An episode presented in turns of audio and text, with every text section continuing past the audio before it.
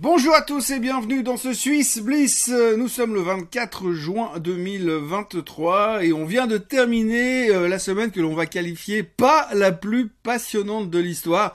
On a eu beaucoup de choses quand même, beaucoup d'interrogations, beaucoup de discussions, beaucoup de réflexions, mais à la fin on n'est pas forcément plus avancé qu'avant. Et puis on verra sur les performances de la semaine, c'est pas la meilleure depuis longtemps. On a l'impression qu'on est presque rentré dans une espèce de correction lente, une correction lente qui nous amène gentiment à des points, on va dire un petit peu plus réalistes. Alors pas sur tous les indices, mais en tout cas on a l'impression que sur les indices américains, on revient un petit peu dans une pente moins raide, ce qui pourrait nous confirmer un bull market paisible plutôt que super agressif comme on l'a vécu ces derniers jours. Il y a toujours beaucoup euh, d'appels euh, à la prudence par rapport à ce qui est en train de se passer. On a beaucoup entendu les banquiers centraux cette semaine parce qu'ils sont pas du tout à l'aise avec ce qui se passe sur l'inflation. Ça reste un thème extrêmement On fait un petit peu le tour de tout ce qui s'est passé cette semaine, mais je vous préviens tout de suite, euh, pas grand chose quand même.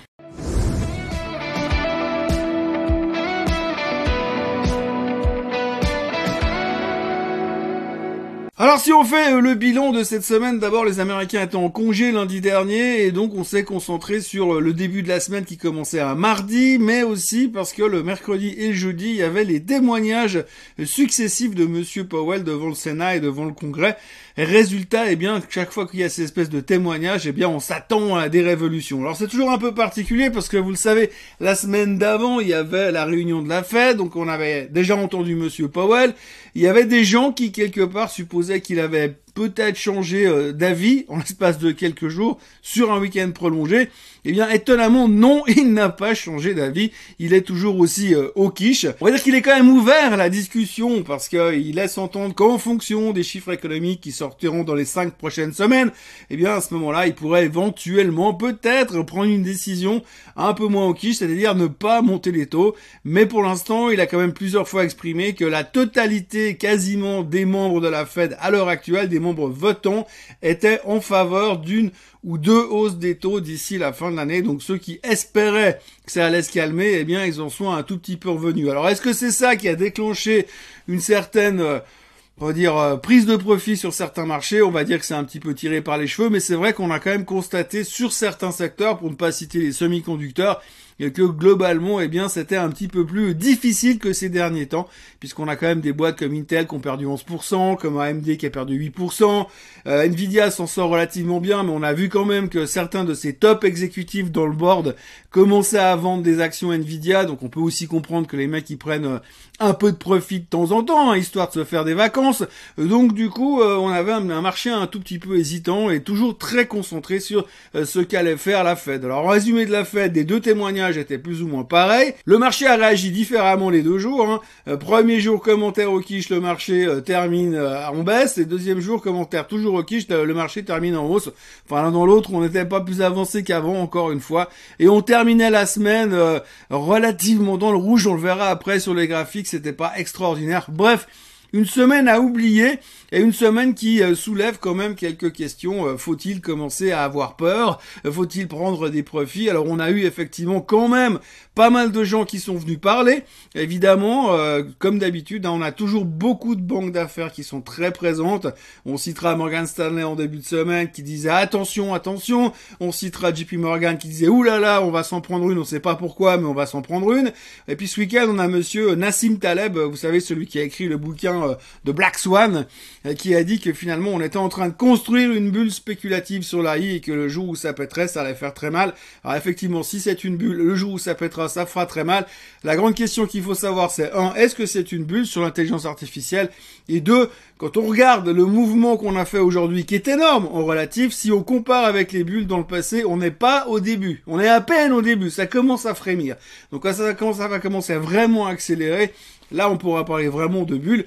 Mais pour l'instant, il y a deux, trois comportements qui se rattachent à ça. Mais ça paraît un tout petit peu présomptueux pour dire que c'est une bulle là tout de suite, sachant que euh, c'est peut-être trop tôt dans le cycle. Aujourd'hui, on cherche à les, à les identifier très rapidement, ces bulles.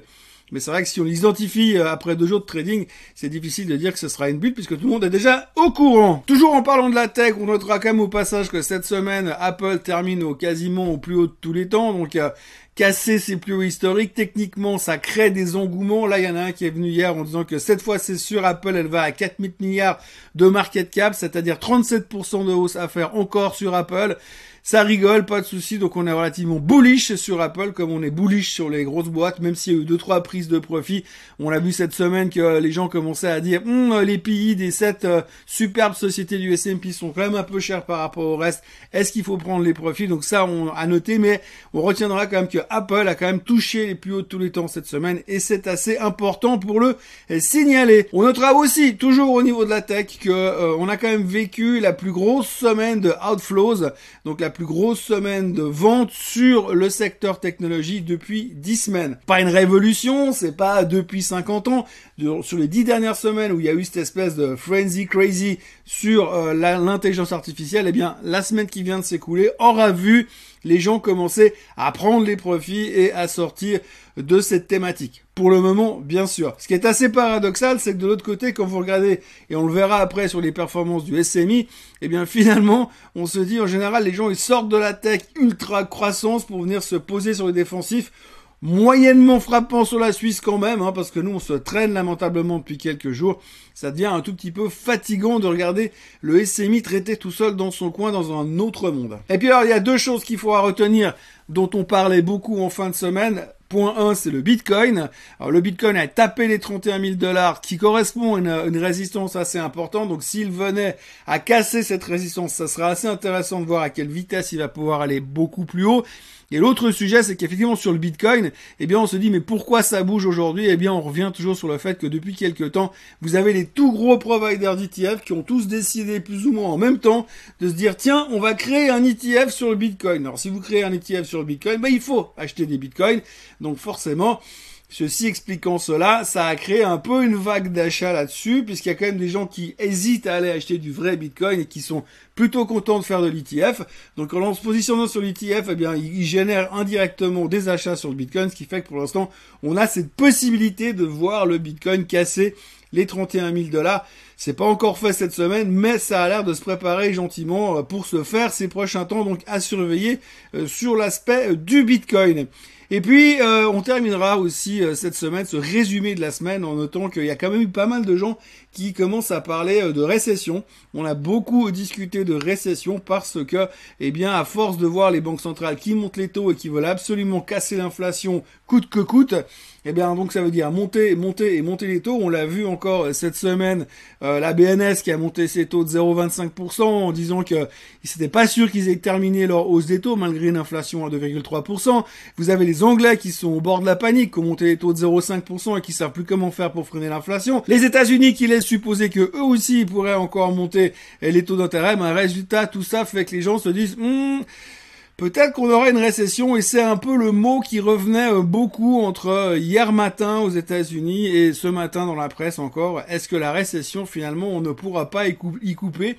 On notera que cette semaine une banque allemande qui commence par D et qui finit par banque a déclaré qu'il y avait 100% de chances que l'on se retrouve en récession aux États-Unis, sinon ça ne faisait pas de sens. Les performances de la semaine maintenant, alors effectivement le Bitcoin, un hein, plus 15,6%, c'est le héros de la semaine et tout le reste, sauf euh, le Brésil, qui prend 0,18%, tout le reste est dans le rouge, euh, avec euh, Hong Kong qui perd 5,7%. on a vu la déception sur la Chine parce que la Chine a baissé les taux, mais pas assez, donc du coup on est toujours un peu déprimé. et puis le reste, les semi-conducteurs, moins 4,5%, je vous le disais tout à l'heure. Le DAX qui a fait un reversal spectaculaire, on le verra aussi. Le pétrole qui est en train de se faire allumer toujours, qui ne veut pas remonter pour l'instant, euh, et voilà, etc. Enfin, c'est assez euh, vite fait, on a vite fait le tour, tout est dans le rouge, c'était une mauvaise semaine, on va dire catastrophique. Le S&P 500 ne perd que 1,4%, donc on peut pas encore dire que c'est une grosse prise de profit, mais on voit vraiment euh, dans les sous-secteurs que sur par exemple les semi-conducteurs, eh bien c'était assez violent euh, cette semaine. Et puis, euh, puis nous, la Suisse, on termine moins mal que les autres avec une baisse de 1,45%. Mais franchement, on sent quand même que c'est très très mou et les catalystes sur le marché suisse restent toujours extrêmement difficile à trouver. Sur les performances du SMI, vous voyez qu'il y a que 4 titres qui sont en vert sur la semaine et tout le reste c'est dans le rouge avec Swiss Partner qui ferme la marche avec une perte de 7,6% sans nouvelle spécifique et tout le reste c'est euh, rien de spécial. Euh, Kulenagel qui repère 1% après avoir intégré le SMI, le JTEC qui perd 2,65% malgré euh, l'annonce d'un rachat de euh, programme de rachat d'actions de 1 milliard, l'UBS qui perd encore 2,8% parce que on sent qu'il enfin on va en reparler tout à l'heure au niveau d'Archegos, on en reparle de nouveau.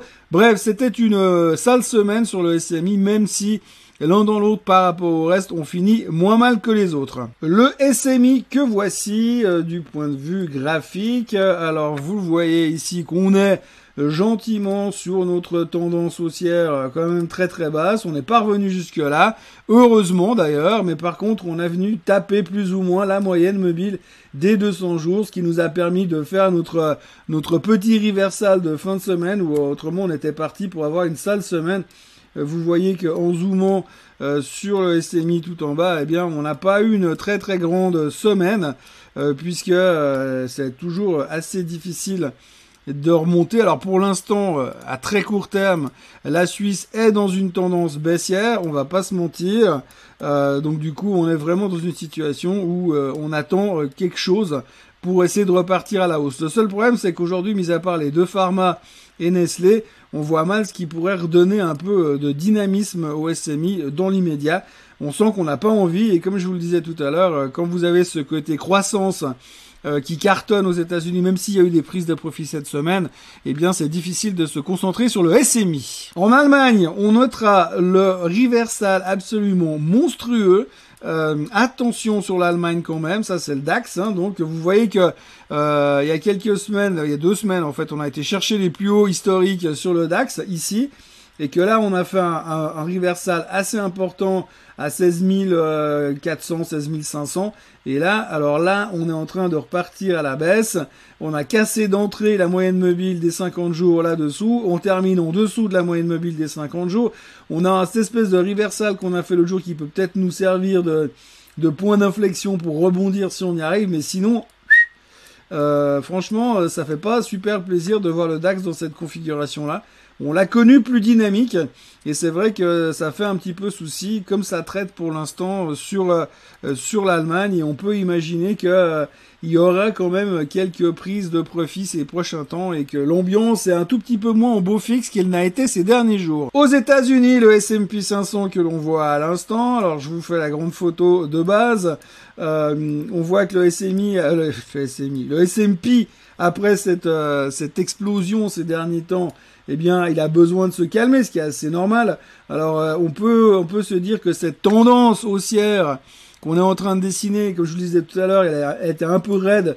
Euh, si on pouvait avoir une tendance un peu plus dans ce sens-là, ça serait bien. Mais pour ça, il faudrait qu'on revienne aussi euh, un peu plus bas sur le sur le S&P 500, qu'on puisse se reconstruire de manière un peu plus constructive. Alors pour l'instant, eh bien, comme on le voit, c'est reversal cette semaine pas dans des mouvements de, foule spectaculaires. Hein. On sent que bah, les gens ils veulent sortir, ils prennent les profits, mais en même temps on n'a pas non plus envie de rater, rater le mouvement. Mais encore une fois, tout est drivé par la techno et le Nasdaq. Le Nasdaq que voilà, alors c'est lui qui drive tout parce qu'on a quand même eu des prises de profit assez spectaculaires sur certaines valeurs. Mais comme vous voyez sur la semaine, eh bien il a l'air un peu moins mal barré que les autres indices classiques. On est toujours dans cette espèce d'immense forme de coupole sur le Nasdaq. Tant qu'on ne casse pas cette, euh, cette espèce de tendance haussière en accélération ici, euh, j'ai envie de dire qu'on peut rester dans cet espoir de voir encore à un moment donné une accélération dont euh, la techno aurait le secret. On peut imaginer un truc pareil. je ne sais pas quels seraient les catalystes, mais moi ce qui m'impressionne vraiment depuis quelques temps, c'est vraiment cette grande coupole là euh, qui donne cette forme assez explosive sur le marché. On a eu exactement la même configuration technique sur le Nikkei euh, en monthly. Quand je disais il y a quelques temps que le Nikkei pouvait fortement casser à la hausse, et eh ben on est en train de faire la, même chose. Et c'est vrai qu'il y a quand même pas mal de gens qui disent que si on vient chercher les plus hauts sur le Nasdaq euh, dans cette zone-là et qu'on les casse, Alors attention les vélos parce que ça pourrait galoper derrière. Mais pour l'instant, pour l'instant, ce qu'il faudra réussir à faire, c'est déjà aller casser les plus hauts historiques sur le SOX. Et pour l'instant, on n'en prend pas le chemin dans l'immédiat en tous les cas. Hein. Euh, on voit ici que le SOX, le Semiconductor Index, a donc tapé cette résistance, passé en dessus et repasse en dessous. Ça correspond à ce point euh, qu'on avait euh, en, en, avril 2022, là où on a déclenché notre reversal. On fait exactement la même chose, mais un poil plus haut. Alors attention, à l'intérieur de tout ça, il y a pas mal de boîtes qui ont, qui ont vraiment souffert la semaine dernière, mais il y en a qui ont euh, très très bien tenu. En l'occurrence, comme euh, des boîtes comme Nvidia. Vous voyez que Nvidia, elle, elle a vraiment bien, bien tenu. On peut pas dire, elle a quasiment pas baissé. Euh, même si on a entendu que pas mal de gens étaient en train de prendre des profits, surtout dans le board de la société. Mais néanmoins, celle-ci, elle tient bien et c'est ce qui permet encore aux SOX de pas finir trop trop mal à la fin. Dans les titres de la semaine, eh bien, on parle bien sûr de l'UBS et du Crédit Suisse ou du Crédit Suisse ou de l'UBS ou de l'UBS Crédit Suisse. Eh bien, l'UBS euh, s'est repris un peu un retour de manivelle avec l'histoire Archegos, puisqu'on s'autorise à penser dans les milieux autorisés qu'il y a des centaines de millions de dollars de pénalités qui pourraient être euh, euh, entre guillemets au Crédit Suisse, donc à l'UBS. Donc l'UBS, pour avoir racheté le Crédit Suisse, va devoir payer entre guillemets, les erreurs du passé. Bon, ça, on le savait, c'est pas une grosse surprise. Et puis, de toute façon, avec le gain en capital qu'ils font quasiment en achetant le Crédit Suisse, c'est pas que ça va changer la face du monde. Donc, euh, c'est une grosse nouvelle et c'est pas une grosse nouvelle parce que finalement, tout le monde s'y attendait un petit peu. Mais voilà, donc on voit que les, euh, on va dire, comment on peut dire, les conneries du Crédit Suisse ne se sont pas euh, terminées avec l'acquisition. Monsieur Armetti a dit que maintenant on attaquait vraiment dans les choses sévères et que tout le monde aurait sa chance. Hein. les meilleurs seraient conservés et les moins bons pas. Et il n'y a pas de préférence de couleur comme à l'époque entre l'UBS et la SBS, eh bien, il n'y aura pas de, de préférence, soi-disant, ce sera UBS ou Crédit Suisse, mais les meilleurs euh, sortiront vainqueurs euh, de cette histoire, donc affaire à suivre pour l'instant. Pas grand-chose à dire de plus sur euh, l'UBS. Voilà le graphique de l'UBS, quand vous regardez à quoi ça ressemble, que dire si ce n'est qu'on est pour l'instant effectivement bien positionné sur cette tendance haussière. donc techniquement et niveau trading, si on devait faire quelque chose, je dis bien niveau trading, si on devait faire quelque chose, c'est de se positionner autour euh, des 17,40, 17,50 pour jouer un petit rebond en direction des 18,50, mais pas beaucoup plus pour l'instant, parce que pour aller, pour espérer quelque chose de plus, bah, il faudra déjà qu'on en sache un peu plus, wow, voilà, qu'on en sache un peu plus sur la fusion et comment ça se passe. Et il faudra ressortir euh, à la hausse pour pouvoir essayer de casser. Mais franchement, pour l'instant, c'est pas là où je m'excite le plus. Et comme vous le savez, perso, je mettrai plus jamais d'argent dans les banques en tant qu'investissement. Neuron, Neuron est une société pharmaceutique cotée en Suisse, mais c'est une boîte italienne. Alors, il y a des rumeurs qui circulent selon le Finance Wirtschaft de cette semaine. Eh bien, euh, Neuron, il y aura une boîte qui s'appelle Jazz Pharmaceutical, qui est une boîte irlandaise qui leur tourne autour. On sait pas trop pourquoi, mais apparemment, ils ont des portefeuilles communs euh, qui pourraient fonctionner dans le domaine de la neurologie. Et puis, euh, accessoirement, euh, Neuron aurait une licence à vendre sur le côté un médicament contre la schizophrénie. Donc du coup, rumeur de rachat, le titre a explosé cette semaine pour cette raison-là. Vous le voyez d'ailleurs graphiquement, c'est juste, bah voilà, c'est rumeur takeover. Pour l'instant, rien n'a été confirmé visiblement. Mais voilà, la boîte a quasiment doublé en quelques, en quelques jours. Euh, sur des rumeurs euh, de rachat de la part de l'Irlandais Jazz Pharmaceutical. On enchaîne avec le JTAC directement sur le graphique. Donc le JTAC, comme je vous le disais euh, plus tôt dans la dans l'émission, ils ont annoncé un rachat d'actions de 1 milliard de dollars dedans. Donc on revient sur cette tendance haussière. toujours pas de bon, il n'y a plus de CEO, il faut digérer. les gens se demandent vraiment quel est le, le, capi, la potentialité pour euh, Logitech de pouvoir repartir dans la bonne direction. On se le demande aussi. Pour l'instant, on a l'air de consolider sur cette tendance haussière, donc si on est très patient, peut-être que les choses vont se stabiliser et que ça va s'améliorer un petit peu, mais pour l'instant, c'est pas le truc où on a envie de se précipiter dedans, surtout quand on voit qu'on nous annonce un rachat d'un milliard d'actions et tout le monde s'en fout. Givaudan, Givaudan qui continue à se bagarrer avec sa tendance, euh, enfin son, dire son bottom. Euh, cette semaine, Givaudan a été downgradé par euh, l'UBS. Alors d'habitude, l'UBS a un peu plus de, puissance que ça. Ils ont downgradé le price target, mais ils sont restés sur celle, donc ils sont toujours sur une, une recommandation négative. mais on voit que sur cette nouvelle, eh bien Givaudan ne baisse plus. Donc on arrive quand même à des niveaux de support sur la zone des 2800. Euh, bon d'accord, on est quand même 200 balles plus haut, mais je pense que dans cette zone-là, on commence à voir que finalement, bonne ou, euh, mauvaise nouvelle, enfin bonne nouvelle, ça peut encore donner euh, de l'espoir, mais mauvaise nouvelle, on a l'impression qu'il n'y a plus d'impact. Donc ça voudrait laisser entendre que quelque part, on arrive à des niveaux relativement intéressants. Pour ceux qui maîtrisent le sujet, je pense qu'essayer de vendre des, vendre des poutres 2800, si vous avez de la volatilité relativement intéressante, ça me paraît sympa. Au pire, vous touchez le titre autour des 2500, je pense qu'on rentrera quand même dans une valorisation pas excessive sur Givaudan. Donc euh, à regarder ces prochains temps. Et je, je répète, les ventes de poutres, c'est pour ceux qui ont bien compris le concept des ventes de poutres, bien sûr. Schindler, euh, voici Schindler. Alors Schindler, on n'en parle pas toujours, mais cette semaine, euh, j'en parle juste deux secondes parce qu'en fait, il semblerait, il ne semblerait pas, en fait, concrètement, il y a énormément de gens du management, du top management, des gens qui sont très importants dans la société, qui sont en train d'acheter des titres depuis euh, depuis quelques jours. Euh, depuis le début de l'année déjà, on a plus de 100 millions de, francs suisses qui ont été investis par le management dans Schindler et on voit que depuis le début de l'année, ben ça monte et que là encore, ils ont remis une couche la semaine dernière, plus de 40 millions de francs suisses qui ont été investis par le top management dans Schindler. Donc en général, ça veut dire que les gars, ils sont un confiants ou alors ils savent quelque chose. Bon, en général, ils savent quelque chose, on vous le dira jamais.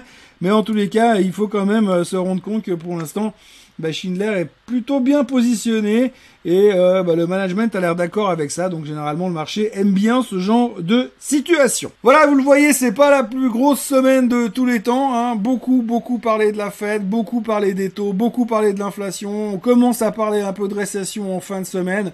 Donc il faudra être prudent parce qu'on arrive peut-être dans une zone où c'est l'été, les gens vont réduire les positions. Ce sera peut-être moins euh, emballant que ces derniers temps. Et puis effectivement, on commence à se poser des questions au niveau de valorisation de certaines sociétés. N'oublions pas non plus que dans les semaines qui viennent, on va avoir les publications des résultats et que si on regarde un petit peu ce qui s'est passé ces derniers temps, tout le monde a upgradé les attentes, tout le monde s'attend à beaucoup plus que le mois dernier. Donc il faudra voir si tout le monde, les sociétés, elles, sont capables de délivrer et de sortir des choses à peu près potables parce que sinon la déception risque d'être assez... Euh, violente et spectaculaire, je l'ai déjà euh, signalé auparavant. Mais pour l'instant, ça tient. C'est pas la meilleure semaine de l'année, c'était pas la plus passionnante.